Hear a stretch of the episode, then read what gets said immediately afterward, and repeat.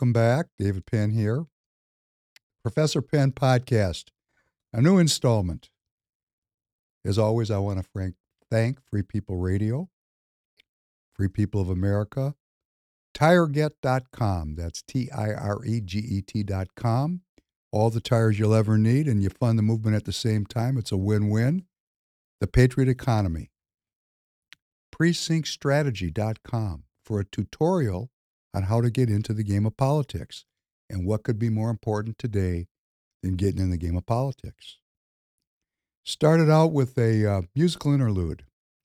I know that uh, a lot of people don't get their classical mojo on anymore, but I still can, and I hope you, if you haven't discovered classical music, because of its timeless nature, its ability to transport you through time and space. And I know that sounds a little far far fetched, but if you work on it, that was the Beethoven Violin Concerto, or more succinctly, the cadenza. And we talked about cadenzas, and I wanted to follow up on that. That is the jazz moment that Beethoven provided in his very famous violin concerto. And this thing is as famous as it gets in the classical music world and in the secret society of music. Whoa.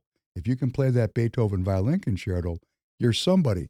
That was August Hadelich. He was born in Italy to German parents, and I don't want to spend a lot of time on who this guy is. He's, you know, within this secret society of music, there's heroes. This guy is a hero. He can stand up in front of a crowd of people and pull that off. And you got a really good close up of the intense physicality involved with playing the violin. Now, I know people don't think about it that way. But actually, that's a very physical pursuit. The violinist must hear the sound in his head, and then through a process of physical action, bring it forth into the world for others to share with what's in his head, to share it with the world. This is a very complex kind of a very complex kind of activity. And quite frankly, it's the kind of thing you learn how to do in a secret society. But it's really no different than learning how to play football or learning how to run a business or learning how to be a father or a mother. Uh, the, the demand that we make on ourselves as human beings has been brought down, brought down to a very low level by our educational system.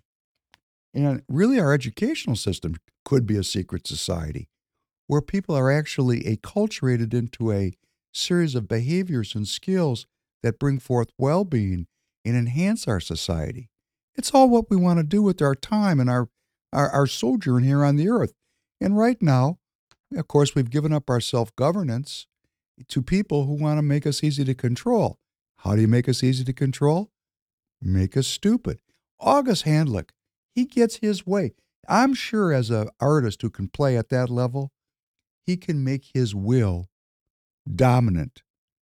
He's difficult to deal with, I'm sure. And actually, he's a particularly interesting case because if you notice, he was severely burned and had to undergo over 20 operations to regain functionality. And he still has the courage to stand up in front of thousands of people and display his skill. This guy is interesting.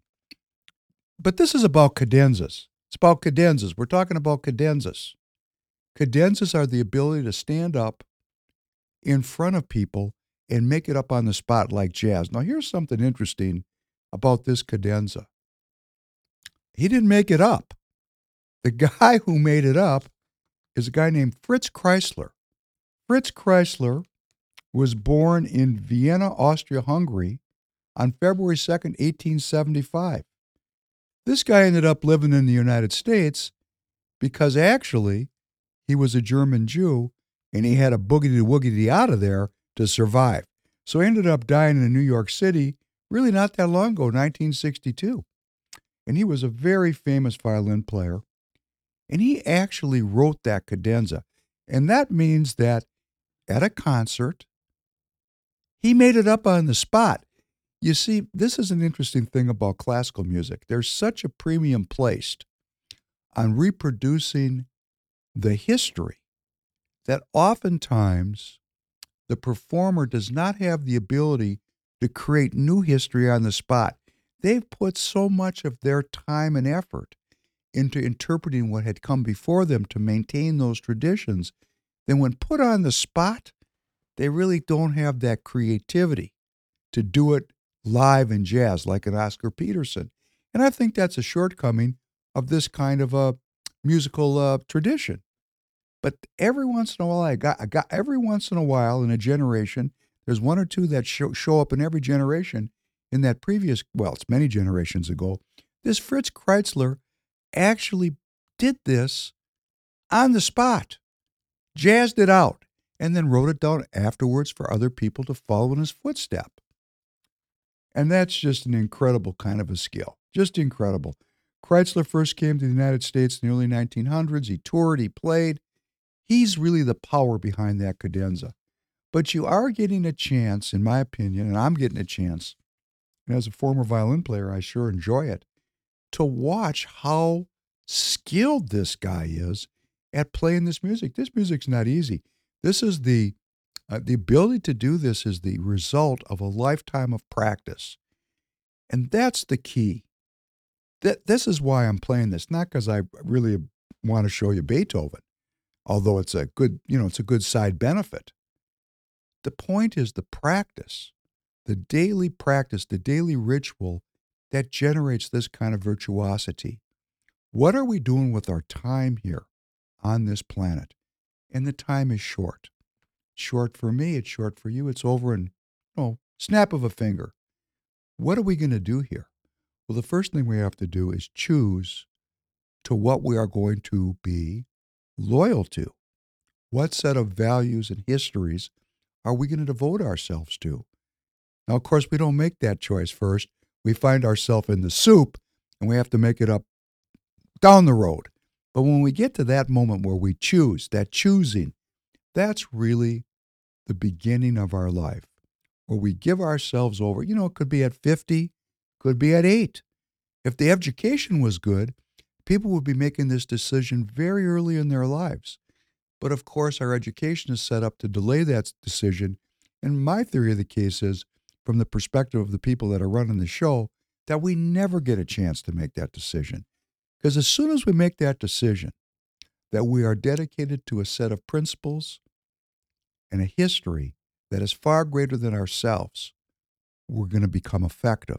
And as I like to say, we're never too old to grow a set of principles. How important, what could be more important than a set of principles? And I can just share for the people that are, are struggling. You know, I've been very fortunate to have a set of principles my whole life. Uh, but my dedication to those principles increases every day with daily practice. Daily practice. What are you doing every day? What am I doing every day? What do I do every day repetitively that shapes, shapes my character, that, that is determining my future? My daily rituals shape my character, and my character is my destiny. What am I doing to create my destiny? Those are things we want to think about because if we really got focused on that, a lot of our fears, a lot of our uncertainty, a lot of our self loathing would start to wash away because we become dedicated to something greater than ourselves. Let us hope that everyone that's watching and everyone just generally dedicates themselves to truth. Which brings up uh, the next little segment, um, which um, I'm going to call God or Mammon. God or mammon? Very interesting, isn't it? This is a continuation of our conversation about the debt ceiling bill. And uh, I like to I like to say as we ease on into this, I hope you're having a good day. Uh, I'm, ha- you know, my days are complicated right now because I'm engaged in uh, a kind of spiritual warfare to demand of the people around me and to demand of myself telling the truth. I mean, and being really truthful, that is really the cornerstone of developing my life. And at least my opinion. You know, it's my opinion. It's my opinion based on, you know, experimentation. And um, I find myself uh, surrounded by um, just a lot of lying. I mean, it's really hard to to get to the bottom of things because there's so many layers of um, deception that we're brought up in from you know from a very young age. You know, we're we're we're enculturated into our our world, our culture. We don't have any filter on it when we're two, three, four, five, six, seven years old. By the time we get a filter on it, we're down the road quite a ways. And but again, it's never too old to grow a set of principles. And I wanted to v- demand that of myself. And when I demand that of myself, I start to expect it in all the people around me. And it spreads. But who I really want to expect it of is our leaders. Now, I've said many times I'm not a Bible thumper. And uh, although I try to make very clear that I, I'm a believer in God and that I'm trying to understand what God wants of me all the time, uh, you know, I want this to be the kind of podcast where we can get down on without, you know, seeing it as a preaching situation because it's not. You know, I'm a, uh, I'm pretty loose when it comes to these things. I, I like to throw down. You know, I don't have to hang around with people that are believers. I'm okay hanging around with non-believers. Like the dialogue. I like the dialogue. But sometimes you find things in the uh, Bible that just sum it up. Just remove it from its biblical context and think about it intellectually. Here's a good one No man can serve two masters, for either he will hate the one and love the other, or else he will hold to the one and despise the other. You cannot serve both God and mammon. Okay, that's Matthew 6:24. Look it up. Matthew's fantastic. The uh, Webster dictionary definition of mammon is that wealth, wealth regarded as an evil influence or false object of worship and or devotion. I want to read it again because it typifies almost everybody's experience. Mammon, wealth regarded as an evil influence or false object of worship and devotion. And if you think about, you know, our politics, our media, I mean, you know, people don't talk about anything spiritual everything's about money. Now, sometimes it's disguised. We're talking about inflation, deficit, debt, GDP, you know, uh, budgets. You know, our focus as a country is really almost exclusively on the cash. We're really focused on the cash, okay? And we as people must be also focused on the cash, or our leaders and our government would not be so unilateral, uni, uni focused. I was trying to, I was going to say so uni party focused on the money, but the money is what it seems to be all about, and um, I think that's a real strange starting point. And part of the Professor Penn podcast goal is to reintroduce the issues and the techniques and the focus on the world of the spiritual, the world of faith, so that we can get a little bit more balance. You know, my theory is we're very unbalanced.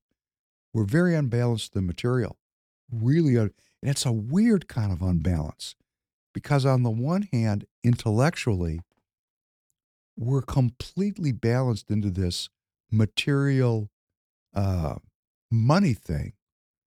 You know, the yin yang. I mean, you know, your brain, it could be thinking about matters of the spiritual or matters of the material we're really over focused on the matters of the material intellectually or in our thinking. But physically, we become completely divorced from our physicality. So the thing is just a stew pot of being screwed up. Really, we're spiritual beings, mind, body, and soul. Okay, that's just that's what it is. We need to find that. But in our in our political life, and particularly relative to this debt ceiling thing, uh, you know, this is um, this is something we really need to sort through. We're not thinking about these issues in a very balanced way.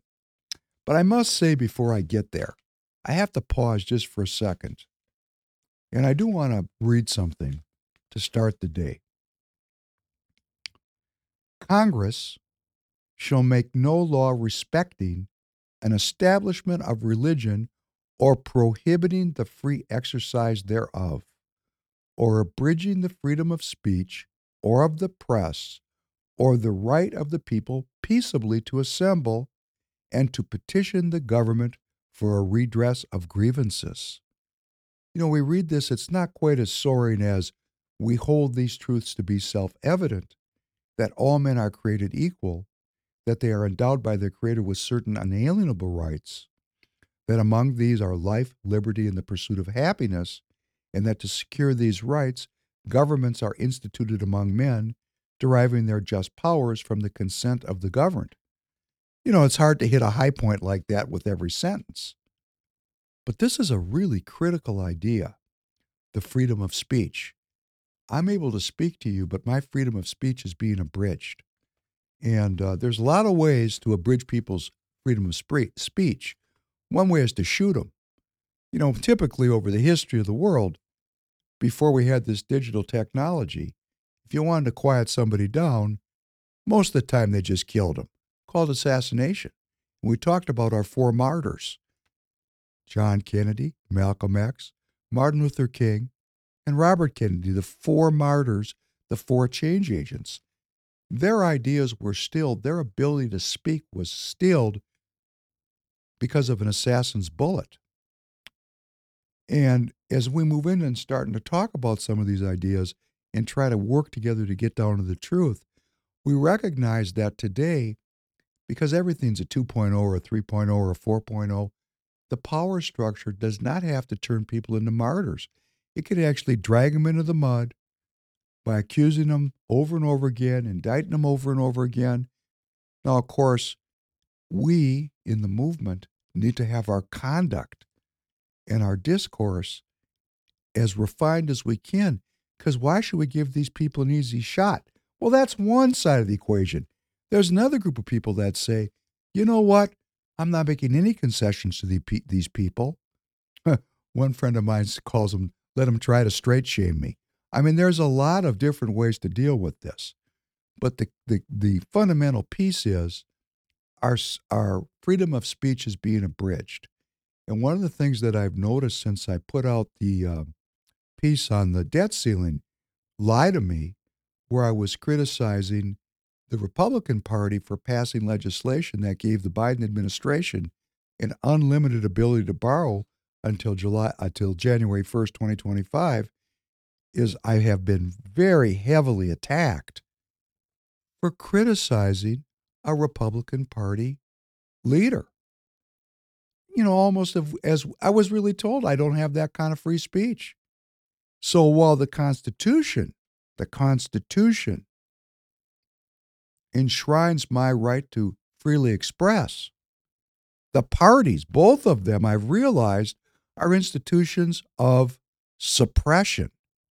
And that is why we're in this mess today, because ideas and change and evolution are being suppressed by a uniparty that wants to maintain the skim, the status quo, the focus on the money. That's what we're talking about the focus on the money, because that's where all these people have their focus. When we go to the store and the only thing we care about is the price we pay, that's, that's another symptom of that focus on the money.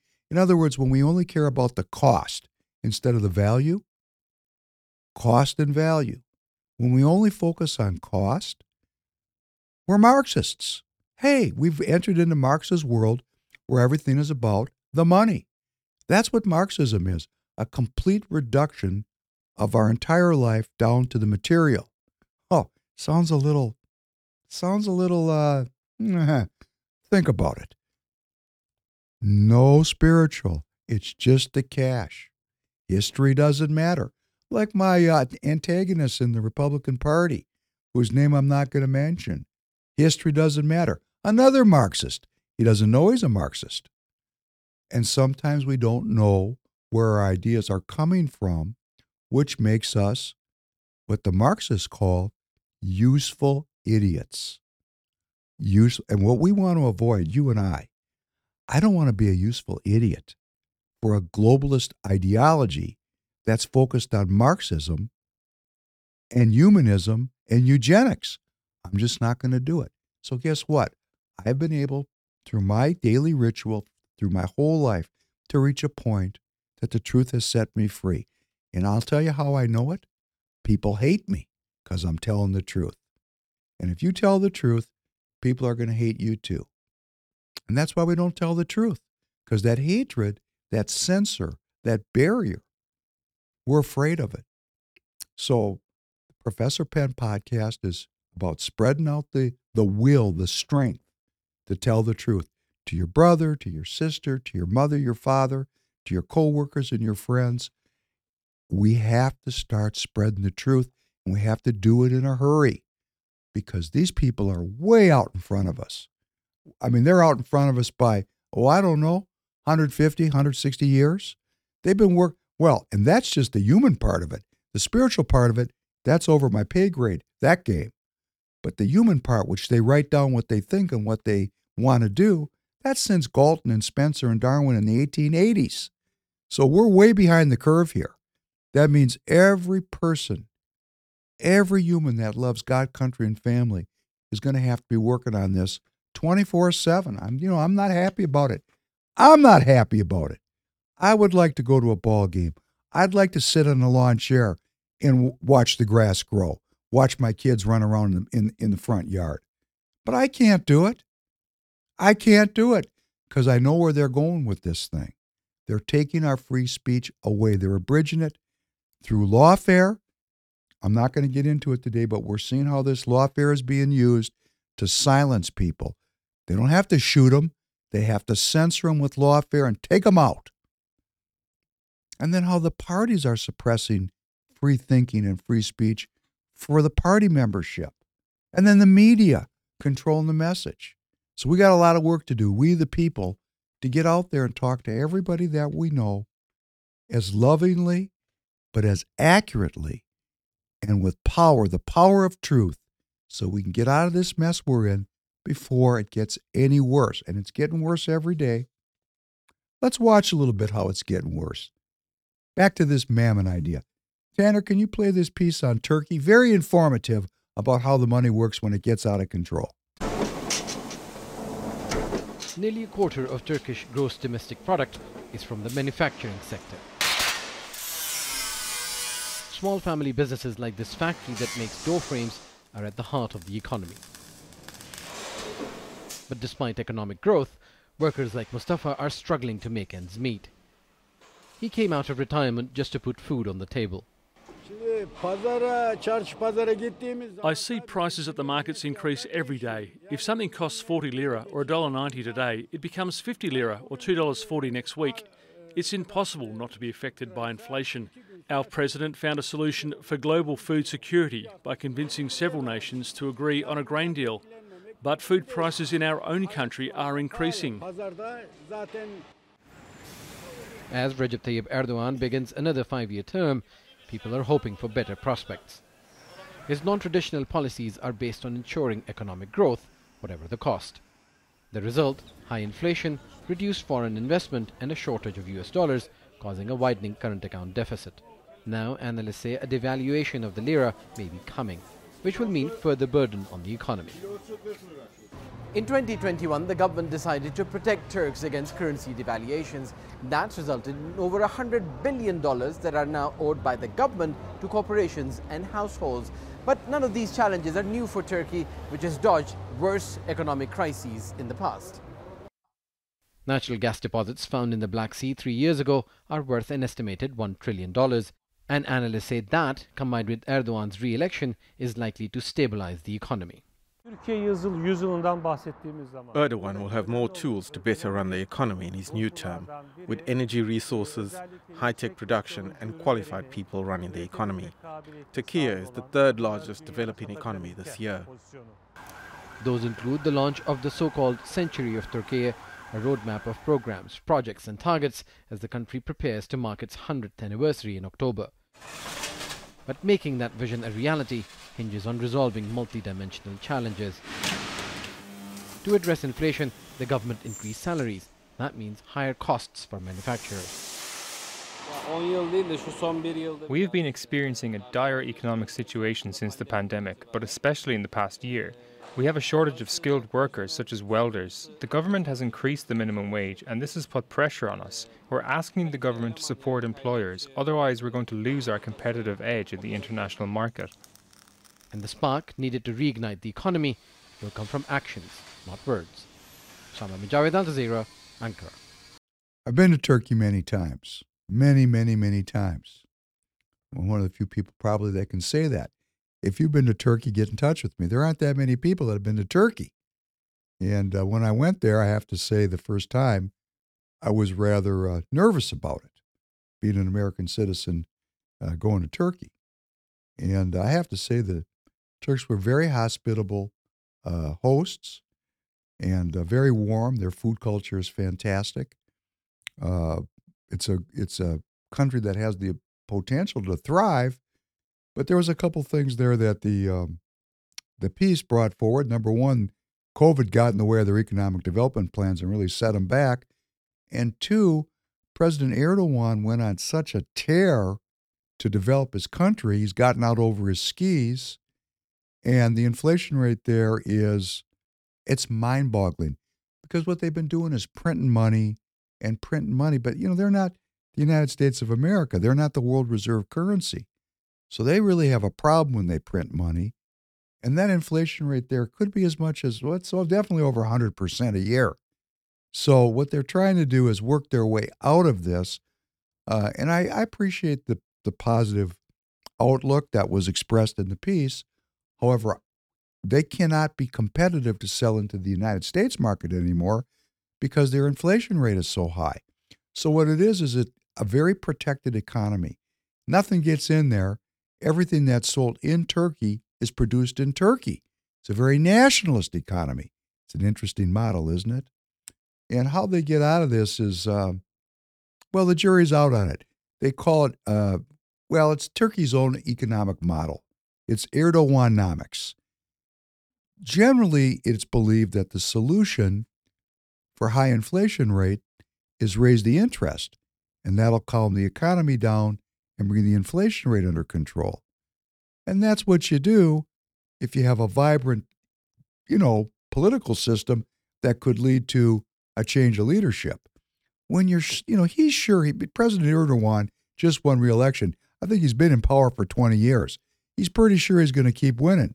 So his goal is develop his country, and he's actually reducing the interest rate, which is stimulating the, the inflation rate because the money supply keeps expanding with low interest. Basically, he's making his people pay for this expansion. There's about 60 million Turks. One of the first thing I learned in Turkey from a friend of mine, Agus, Agus told me every Turkish male is ready to die for Turkey today. That's the first thing he said to me. So he was making a statement. And I think the Turkish people are a very ethnocentric population. And I think they are very dedicated to Turkey. And I think the country has taken a hit so that it can develop its economy and become a manufacturing powerhouse. Uh, but will it work? Boy, the people are suffering. The people are suffering there. Let's look at it when the suffering gets a little bit more. Let's pop on this uh, piece about Zimbabwe.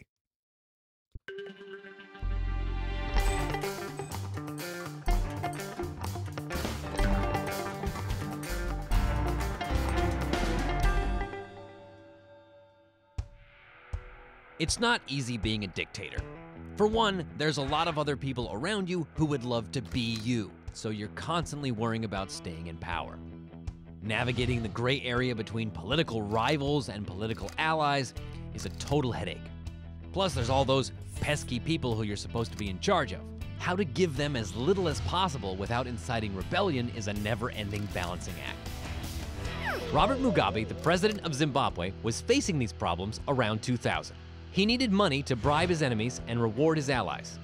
Unfortunately, he had taxed pretty much everything there was to tax, and his policies had scared away investors. The economy wasn't doing well, and his people were unemployed and hungry. So, where to get the money? Well, one of the perks of running a country is that you get your very own money making machine, the printing presses. So, in a pinch, you can just print more money, which is exactly what Mugabe did. The newly printed money didn't increase productivity in the Zimbabwean economy, and there was no new investment, so the economy couldn't produce more goods. In effect, you had more money chasing the same goods. More money chasing the same goods meant that the purchasing power of the Zimbabwean dollar fell. You needed more dollars to buy the same stuff as before. In other words, as the newly printed money began flooding the market, prices began to rise. Prices began to increase at a rate of about 50% a year, and that was only the beginning. As prices rose, the government had to print even more money to buy just as many goods as before. And so they did. And that is how things got out of control. The faster prices rose, the more money the government printed. And the faster prices rose. A feedback loop. By 2001, prices were rising at a rate of 100% per year. By 2002, 200% per year. 2003, 600% per year. By 2006, prices were rising at over 1,000% per year, and it cost 417 Zimbabwean dollars to buy toilet paper. No, not per roll, $417 per sheet. Money was devaluing so quickly that the money you had in the morning would be worth quite a bit less by the evening. So people were trying to get rid of currency as soon as they got it. Zimbabweans became millionaires, but unfortunately, a million Zimbabwe dollars might buy you a chicken if you were lucky. And still, the government kept printing money, and in higher and higher denominations $1 million notes, 100 million, 10 billion, 100 billion dollar notes. In 2008, prices started rising by thousands of percent a month, and the government started printing 100 trillion dollar notes. At the height of this feedback loop, prices were increasing at an astronomical rate of 7.6 billion percent a month, and one US dollar would get you, well, we're not sure how to say it, but this many Zimbabwean dollars. By the end of 2008, the Zimbabwean dollar had effectively ceased to exist, and Mugabe had no choice but to legalize transactions in foreign currencies. The Zimbabwe hyperinflation was over. Hyperinflations have occurred in other countries such as Yugoslavia in 1994, China in 1949, and Germany in 1923. As in Zimbabwe, these hyperinflations were caused by governments that were desperate for cash, but with few means to raise funds except the printing presses. The Zimbabwe hyperinflation also illustrates a more general principle that we will be exploring and testing in greater detail in upcoming videos, and that is inflation is caused by increases in the supply of money. Thank you, Tanner. Uh, I think it's obvious why I played this because we've just passed a debt ceiling bill. When I say we, that's we the people, you and me. Let's not blame it on these folks we elect. Because unless we hold them accountable, they're going to do whatever they want to do. They're somewhat disconnected from from me and from you, from my needs of my family. They have a completely different game they're playing. The game I'm playing is I want to be well. I want you to be well. I want my society be, to be well. Well being. They're playing a completely different mammon focused game. They're not focused on the spiritual well being of the people. In fact, they stand right up and lie to us wholesale, and we want to be lied to. That's how far we are from being well. Accepting lies would be a symptom of being unwell. That's why I did that piece, you know, Lie to Me, which has touched off this firestorm here in Minnesota. It's great, isn't it? It's great to be hated for telling the truth. I love that. Anyhow, moving along. That's the picture. That's the model. And it's not the first time it's happened. It happened in, in the Weimar Republic in 23. It happened in Yugoslavia. It happened in China. You know, in China, 1949, the Chinese people that are alive now, they remember this hyperinflation. Guess what? The Chinese have the highest saving rate in the world, and mostly it's in gold and real estate. They don't trust that paper currency. It's not for them. They have gold. It's the highest, it's the percentage of gold ownership per capita is the highest in China of any country in the world. And everybody's buying real estate. They're buying real estate so much they created a bubble on the real estate. So the real estate could lose 50% of its value. But they still have, and that, that's another kind of interesting bit of scam too, long as I stumbled into it. You know, in China, you really don't own the real estate. The government does. And you get a lease for 99 years when you buy real estate. Oh, that would be called communism. No private ownership of real estate. You know, they got a kind of a, the same thing's working here, let me tell you. We own private real estate here, but we pay real estate taxes. Anybody realize what would happen if the government raised the taxes higher than we could afford to pay on the real estate and they had to take it back from you? Who'd own the real estate then? Interesting, isn't it? Kind of sophistry. You don't really own the real estate if you have to pay taxes on it. You only own it as long as you can pay the taxes. Oh, there's a scam, isn't it? Got to start getting through these isms. A lot of these isms are meant to just screw us up, turn our brains into confetti. No, the real issue here is what are we serving? What is the most important thing in human life? At least we need balance. Right now, we're overbalanced to this concept of wealth as an object of false worship and devotion. Think about what you think about. Think about what I think about. We're thinking about the cash all the time. And the tighter they make it, the more we're going to think about it. No cash, no food, unless you're a farmer. Unless you're a farmer. And who wants to be a farmer? Hey, some people do. And guess what? Today, when they got up to milk the cows, they weren't worrying about the same things that you and I are probably worrying about. Interesting, isn't it? Remember the meek shall inherit the earth? Back to, back to this Zimbabwe scam. Just as an interesting sidebar. The British South Africa company of Cecil Rhodes, that would be of the Rhodes Scholarship. You know that people like Bill Clinton have a Rhodes Scholarship. Demarcated the Rhodesian region in 1890 when they conquered Mashonaland and later in 1893 Matabele land after fierce resistance by Matabele people, and that was known as the First Matabele War. The company ruled the country. The company, not a government. The company ruled the the the Cecil Rhodes British South Africa company ruled Rhodesia until 1923, when it was established as a self-governing British colony. Here's that British colonial business model that slaves and you know slavery, drugs, piracy, you know that we talked about it. Here it is. They actually took a country. In 1965, the white minority government unilaterally declared independence as Rhodesia. And that country lasted until April 1980 when it became Zimbabwe. In other words, the colonial enterprise and the system of racism that was part of it was overthrown in 1980. And that's when this Robert Mugabe took over. He was a freedom fighter, very quickly became a dictator, and ended up having to print all that money. And his reign ended in 2017 because he didn't properly steward his country, and the well being of the people was diminished, not enhanced. So they got rid of him something that we need to think about. The will of the people always prevails. Let us remember that we don't like what we're seeing, but we have not generated sufficient human will to overthrow this system, this system of slavery, drugs, and piracy, which infected the Rhodesia and then the Zimbabwe. Hey, guess where we got it? Where did our system come from? Weren't we also a British colony? Weren't we all? Yes, we were. Where did our business model come from? Hey, now we're going to be getting down to some root causes.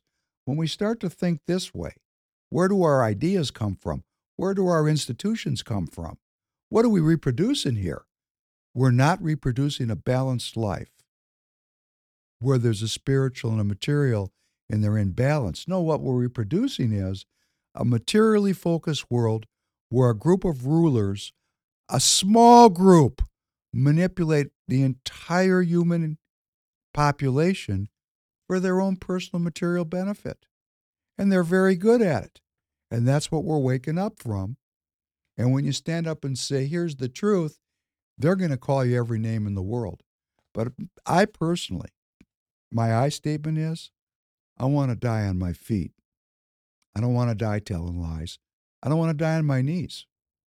And I think as that spirit spreads, the spirit of telling the truth, we don't need to argue with people, just have to tell the truth. Some of these people are not going to be convinced by the truth. That's because they're either stupid, lots of them. I think the majority are just dumb. They never thought this through.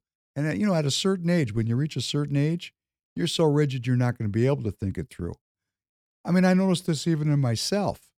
You know, you, as you as you age, you become less willing to try new things. I have to fight against that. That's why I'm doing the Professor Penn podcast. It's entirely new for me.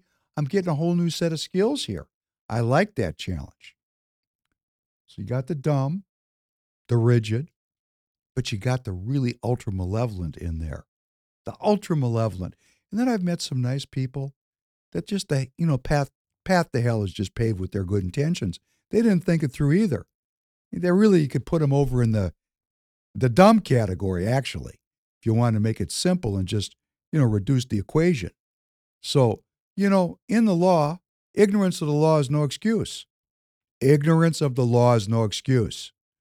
It is incumbent upon us as American citizens to learn the truth. That's what it is to be self governing. If you don't want to self govern, govern, you just buy somebody else's lies. And I don't want to do that. I want to self govern. I am self governing. I want you to be self governing. Many of you are. And I want to become increasingly more self governing. I'm providing for my own food as much as I can.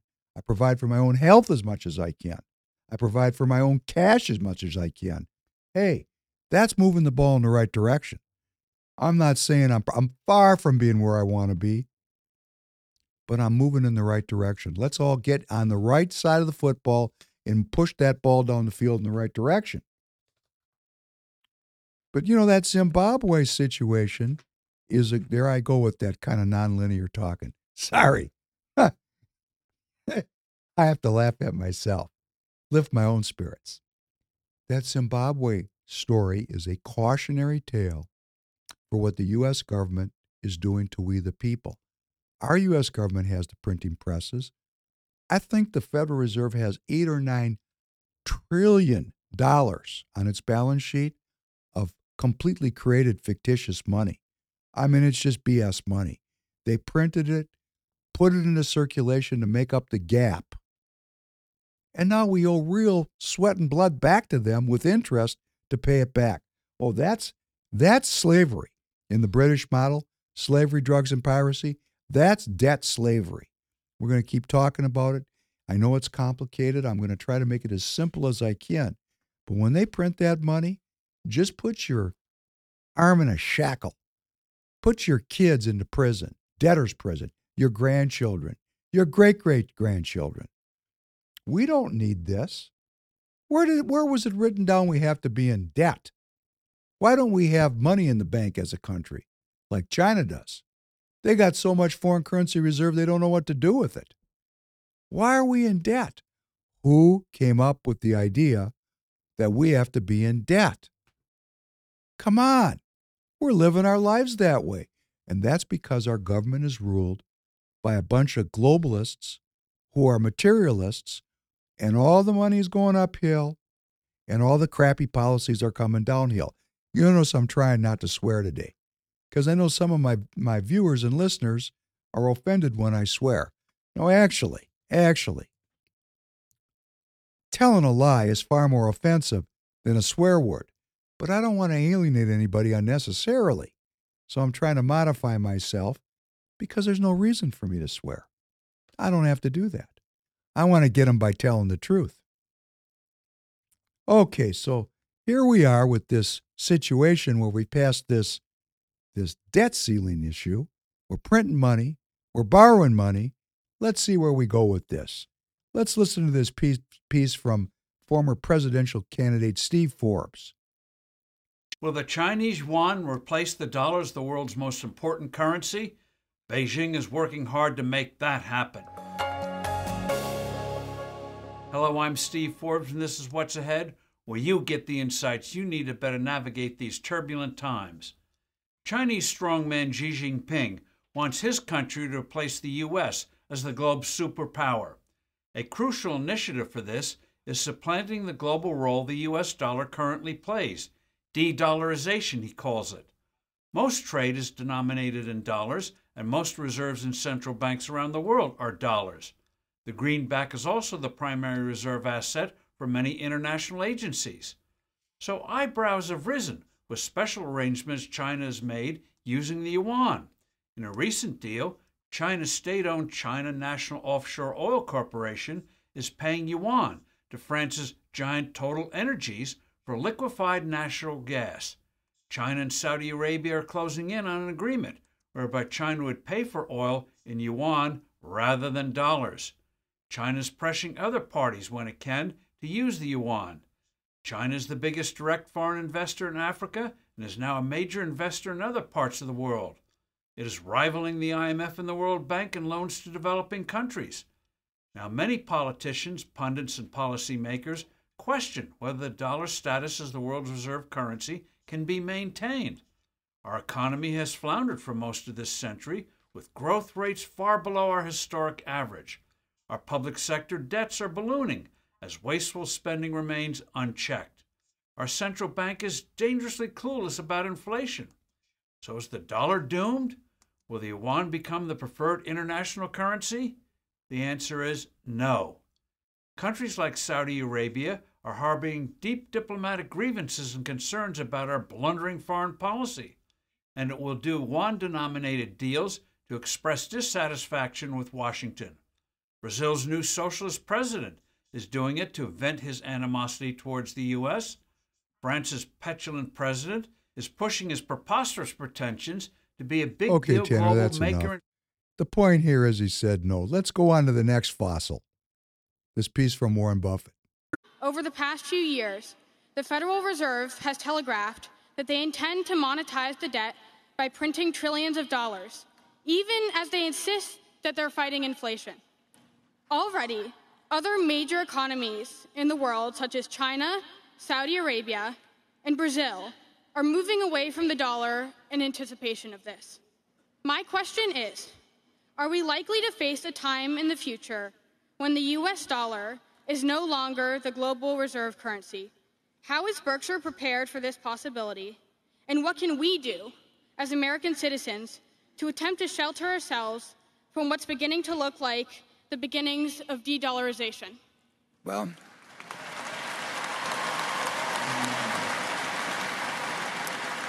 I I should ask you to come up here and answer some questions. I mean,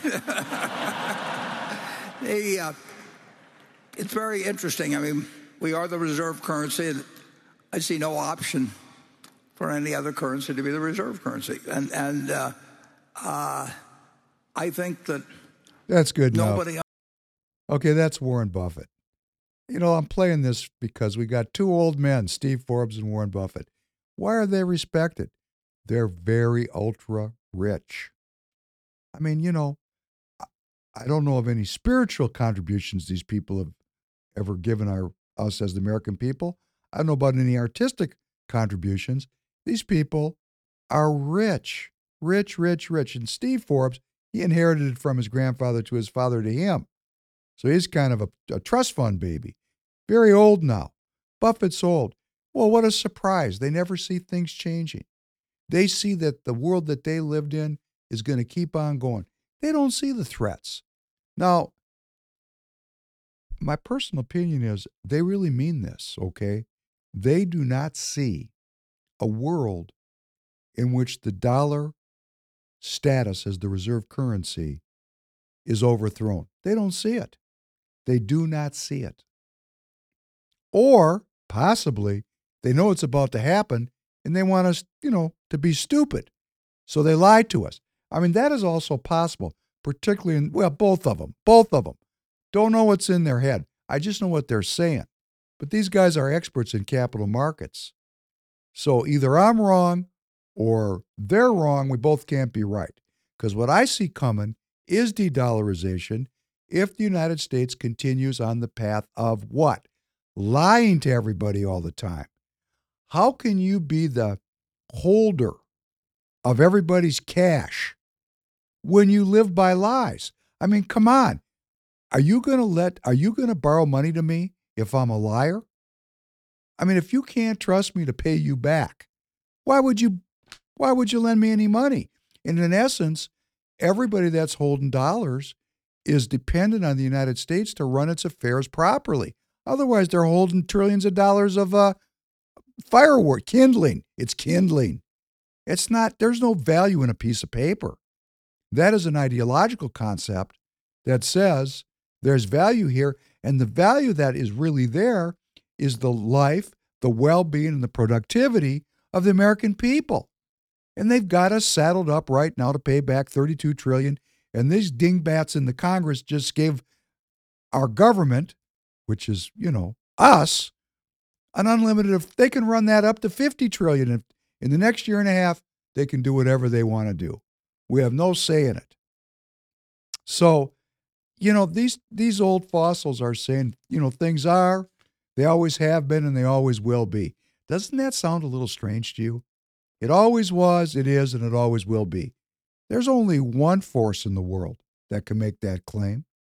Everything else is changing, changing all the time. I mean, we had the British Empire, we had the Spanish Empire, we had the Egyptian Empire.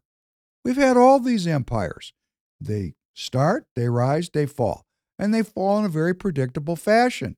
They fall the same way every time. It's called debasing the currency. So, as I talk it through with you, I think these two people know what's going on.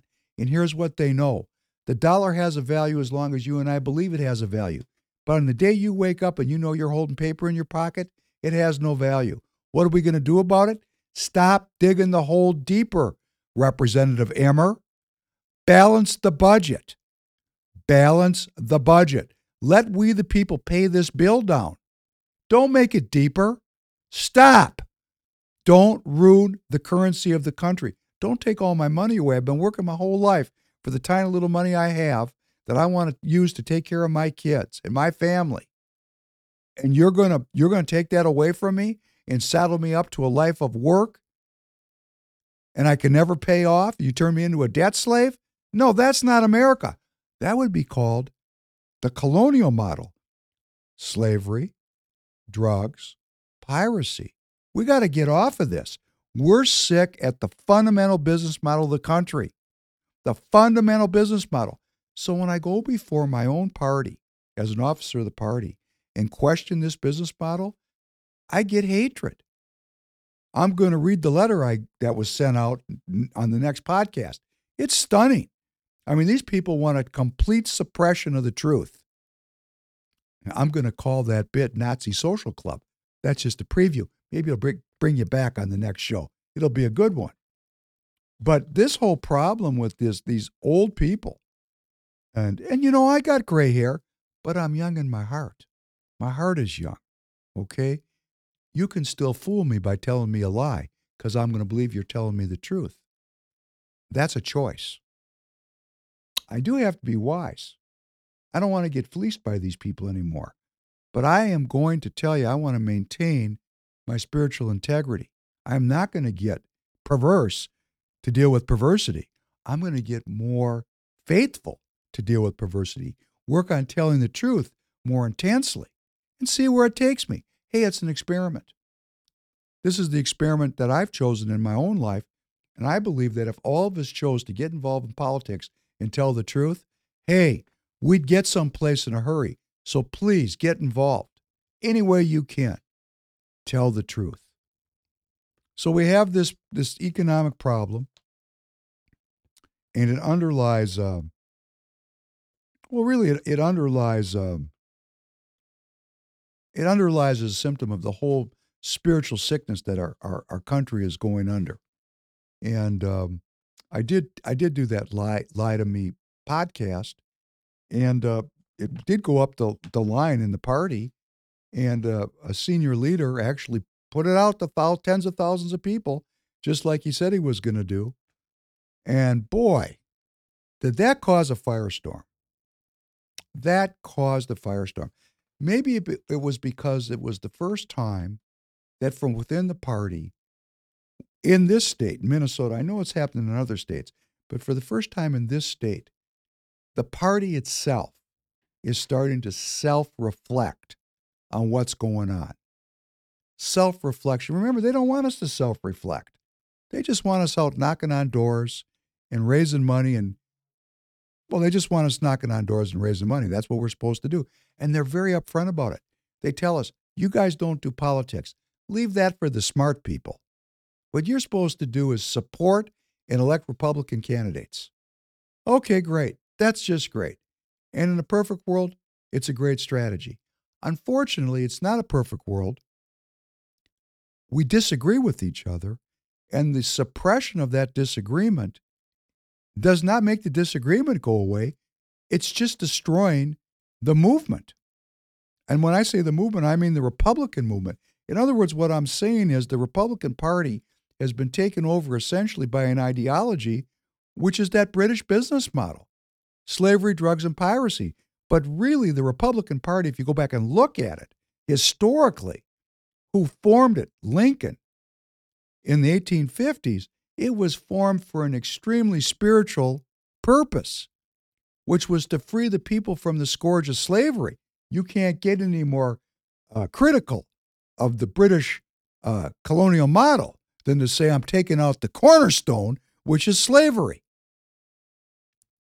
Now, the fact that it got replaced with debt slavery is a whole other argument that we got to work through. But the Republican Party took the first step, and President Lincoln brought that, the Republican Party together expressly and specifically as a rejection of the Know Nothings and the Whigs because they were into cutting a deal with the Democrats. They were okay with slavery because these people were racists, right?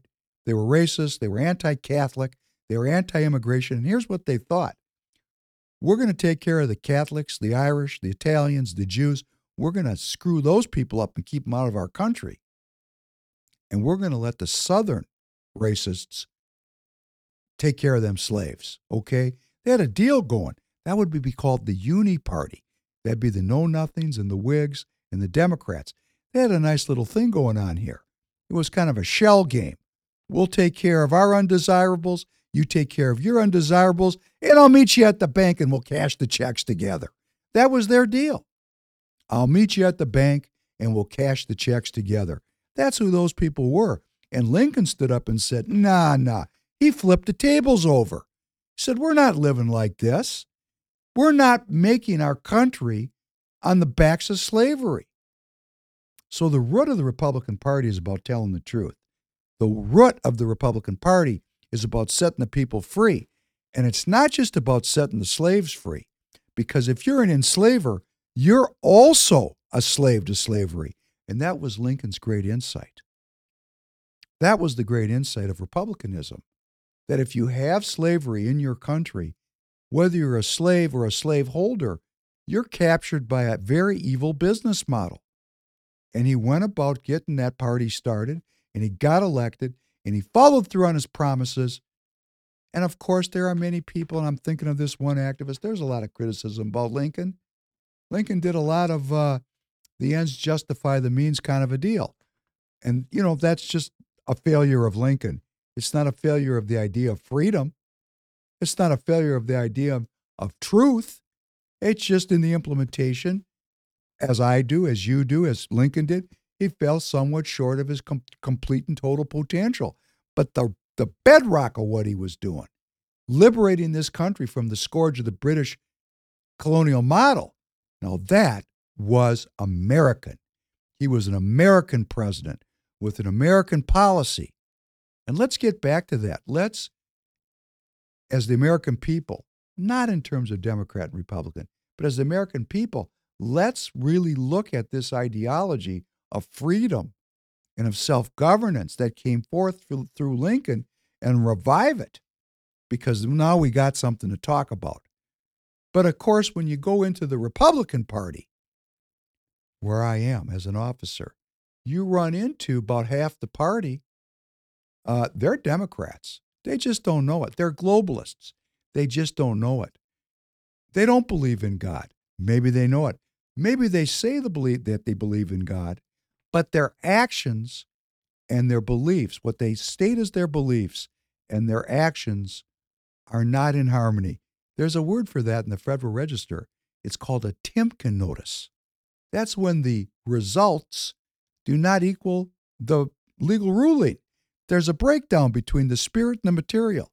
You know, I can say I believe in God all I want to, but to the extent my actions are in uh, antagonism with that, hey, let's look at our actions. And really, to, to wax philosophically for a second, that's the essential difference between modern Christianity and the old Judeo Catholic root of the whole thing. In Judaism, nobody cares what you say, they care what you do. Sidebar My mother asked my father, this is a great one. It's kind of a short. My mother asked my father, Do you believe in God?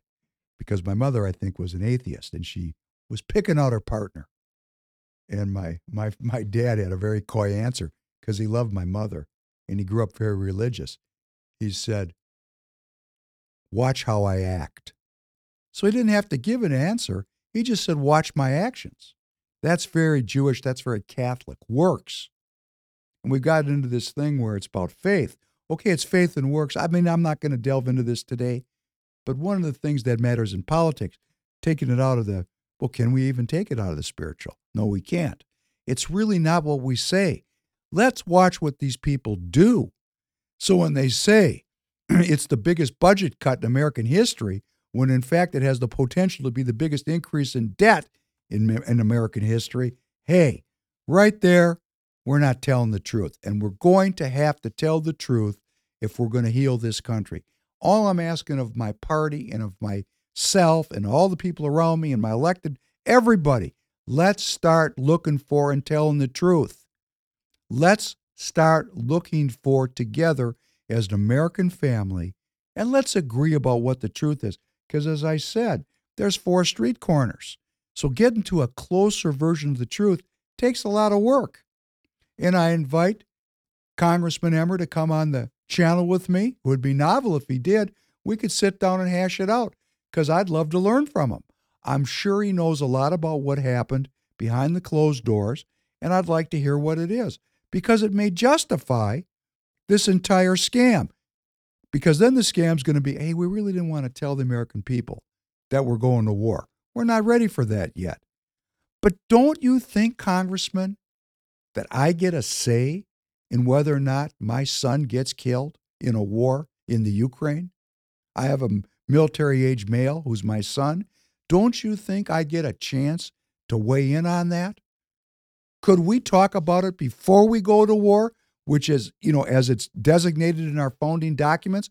Why are we in a war and we're talking about it afterwards? No. This is again a scam that we, the American people, have been putting up with for a very long time. Remember the Maine? 1898. Take a look at it. So, you know, this young man put out this piece into the world of the Republican Party, and boy, people got wound up about it. And I've been watching all the feedback, and this is going to be a drama we're going to be coming back to.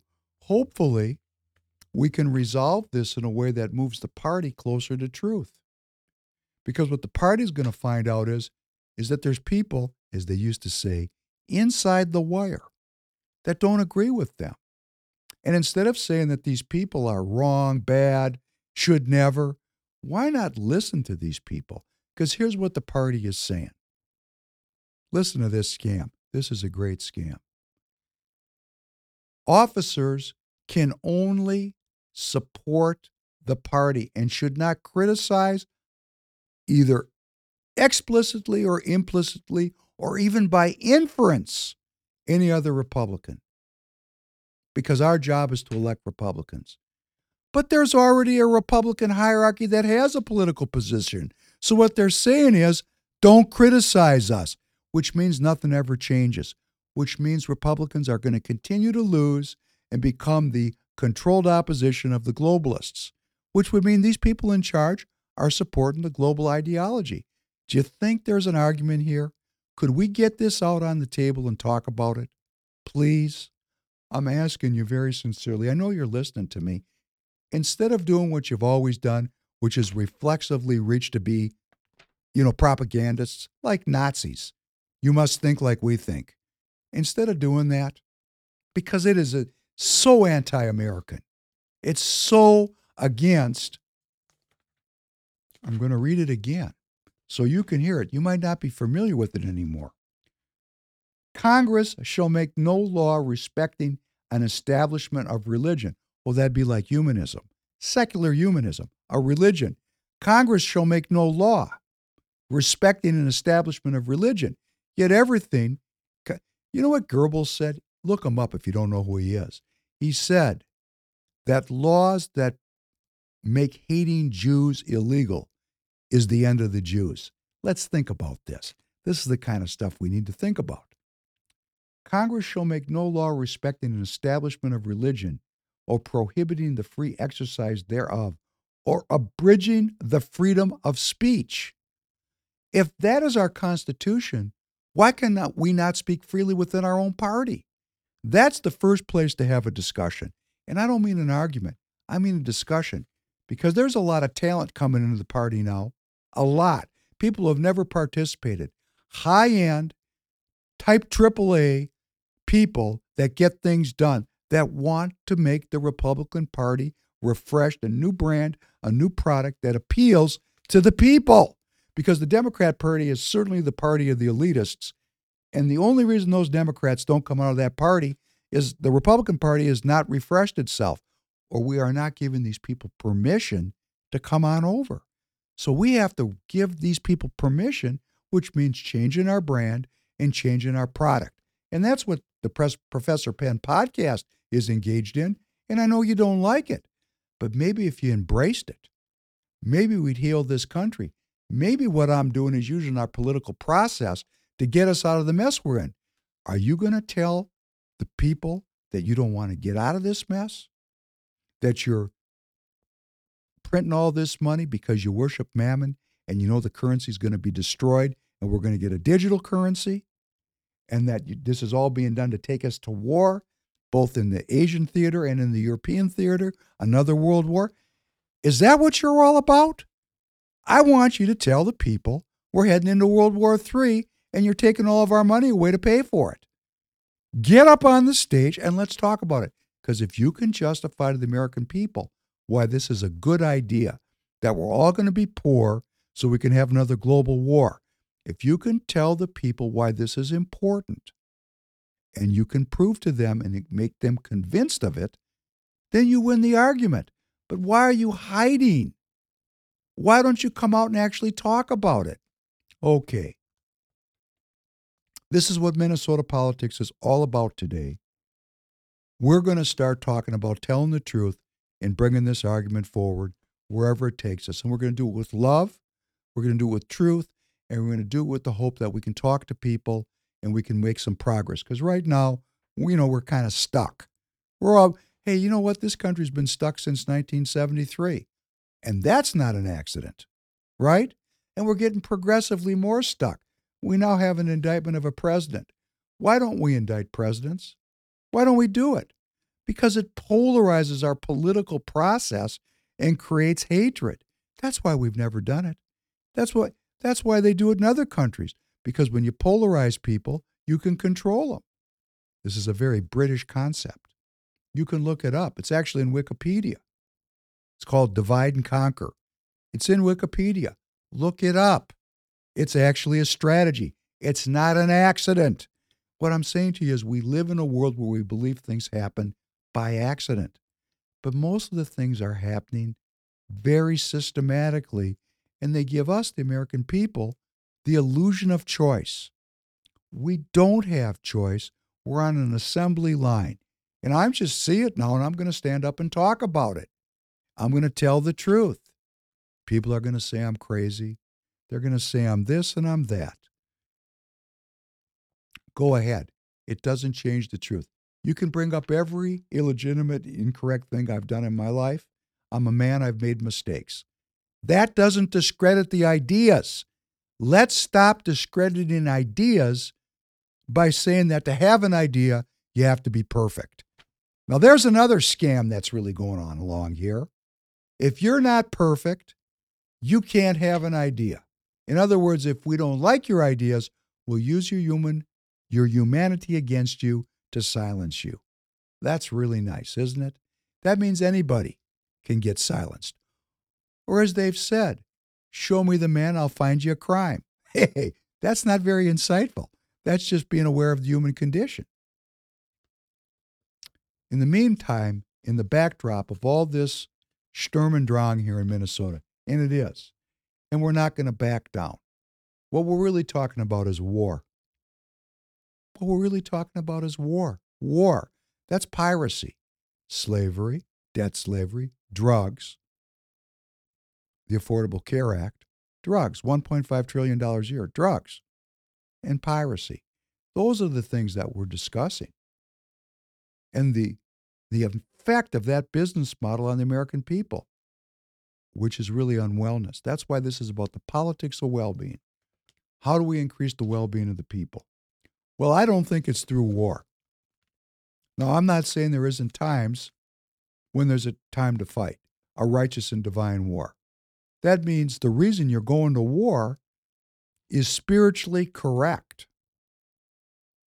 We're not going to go to war, if it was up to me, my vote.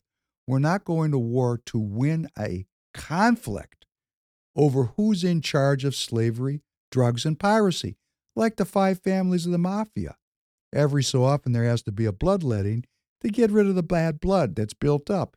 You know, you saw it in The Godfather. Oh, every 10 years or so, we have to have a war because it gets rid of the bad blood. Actually, in our situation, we have continuous wars because that's the business model. And all they're fighting over is not a more righteous and divine orientation of governance to bring forth well being for the people. What they're fighting for is who's running the game? Who's getting the biggest share of the gain?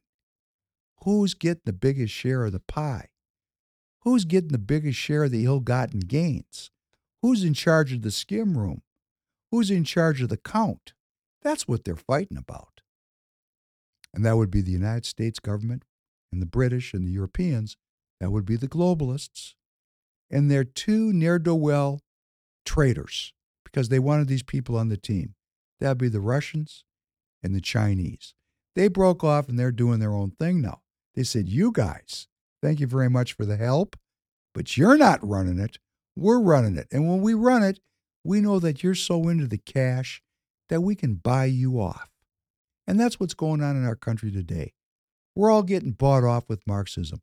A little Marxism here, a little Marxism there, a little Marxism everywhere. And guess what? Pretty soon you're Marxist. Like a bill that allows the government to borrow in, you know, with an unlimited checkbook. We're going to wake up and we're not going to be able to pay the bill back. And you know whose collateral is backing up that debt? it's yours. Boy, I hope a lot of silk, sting, silk stocking Republicans are watching because they're trying to get a beat on me. I want you to take out your phone and I want you to look up your Charles Schwab account. And you're going to look at all that money's in that account. You know, isn't that great? I know you can do that. You can just punch in your Charles Schwab numbers or your fidelity numbers, and there's all that money sitting on that screen. And don't you feel safe with all that money on that? You know what that is? That's a bunch of X's and O's. That's a pretty picture. That's not wealth. That's a bullshit story.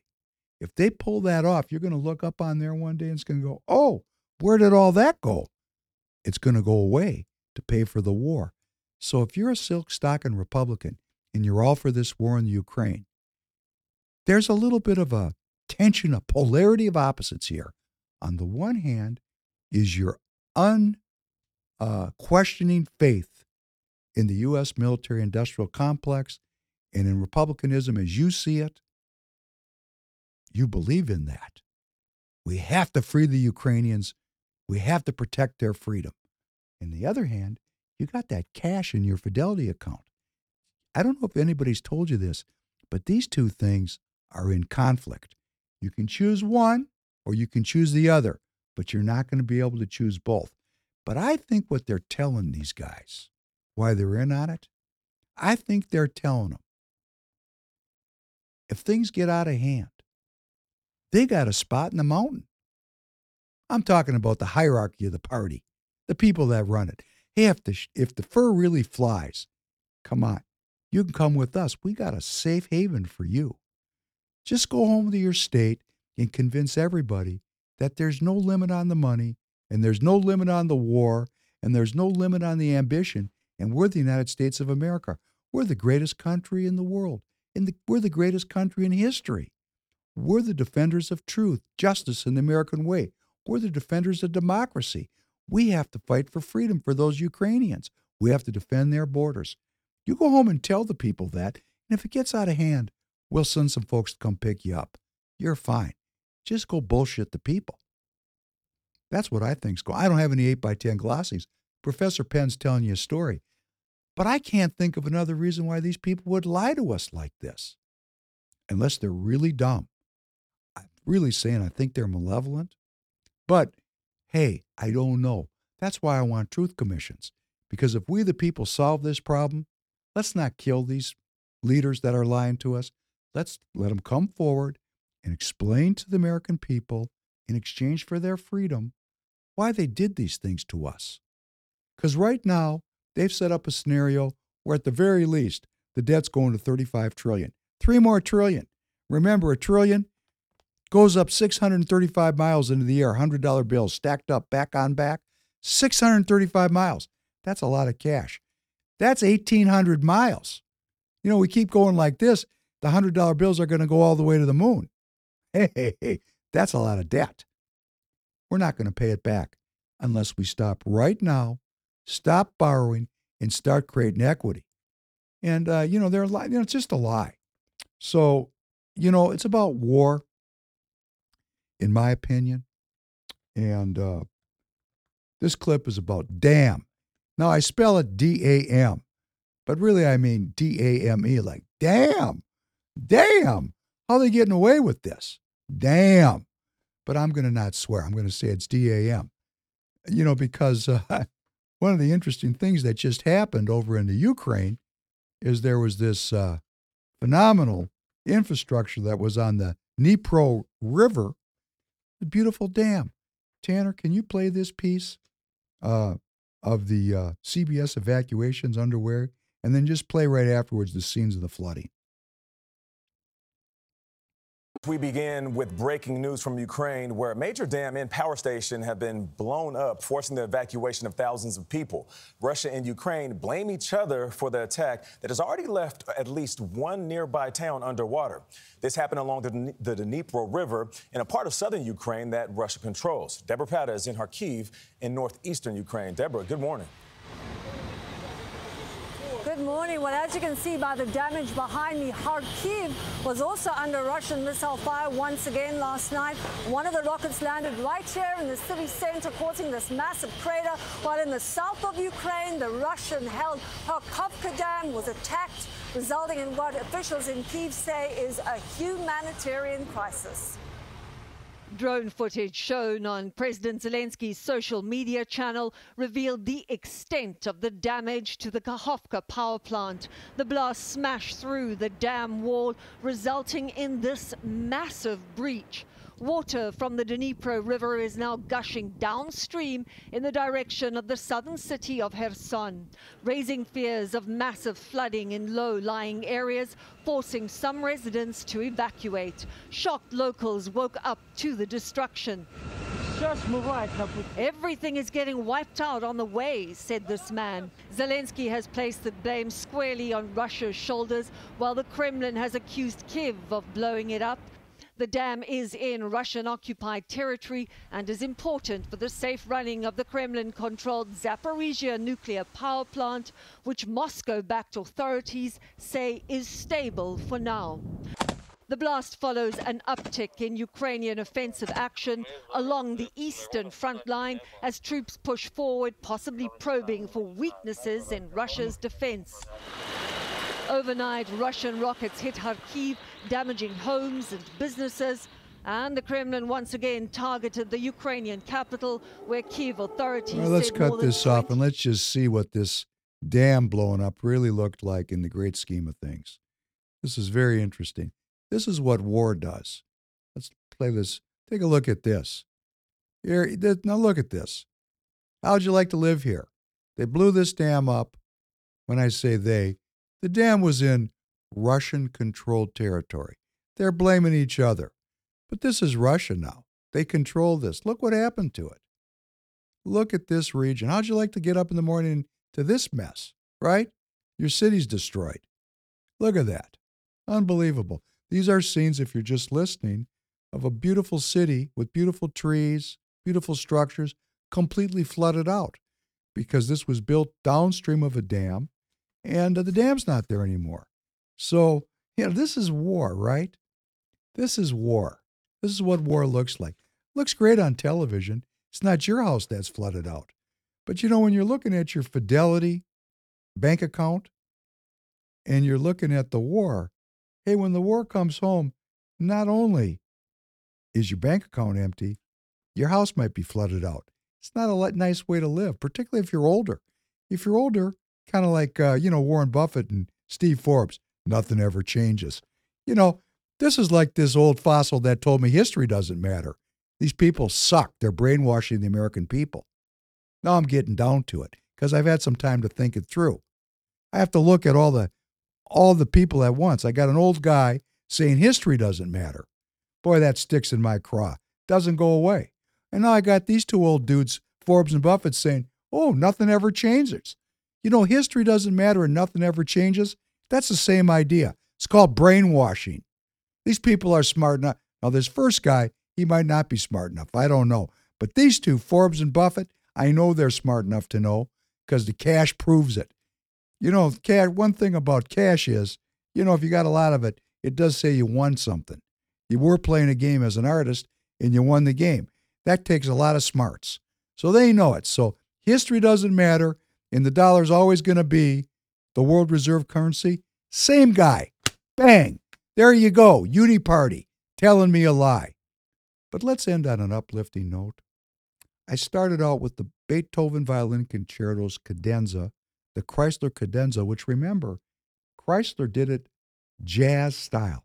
He made it up on the fly. Now we had one person play it. He wasn't really playing jazz. But now I want to play it again by another person, Hilary Hahn, a graduate of the Curtis Institute of Music in Philadelphia. And you're going to hear a difference. In fact, you can go back and listen to two of them. And this is going to show you that even in the world of the spiritual, there is a Darwinist competition because one is clearly better than the other. And parts of one is better than parts of the other. But you're going to get to hear another artist interpret the same music in her own jazz fashion. And the next level of, of it would be if she could just make it up on the fly. She's not there, but she's awfully out there. She's not an Oscar Peterson, but boy, she could be if she wanted to. And I'm encouraging her to do it. Let's go out with this. I want to thank you for joining me again today. We're going to be back soon again. We're going to continue this. This is going to get even more interesting this week. And I hope you're well. I struggled with some stuff this morning, but I'm coming back. I was really kind of iffy. I had a little something bothering me when I showed up this morning, but talking with you, it's uplifted my spirits, strengthened me. I want to thank you for that. I hope I can also strengthen you. And let's go out comparing two cadenzas and see what we can learn about it. Tanner, please proceed.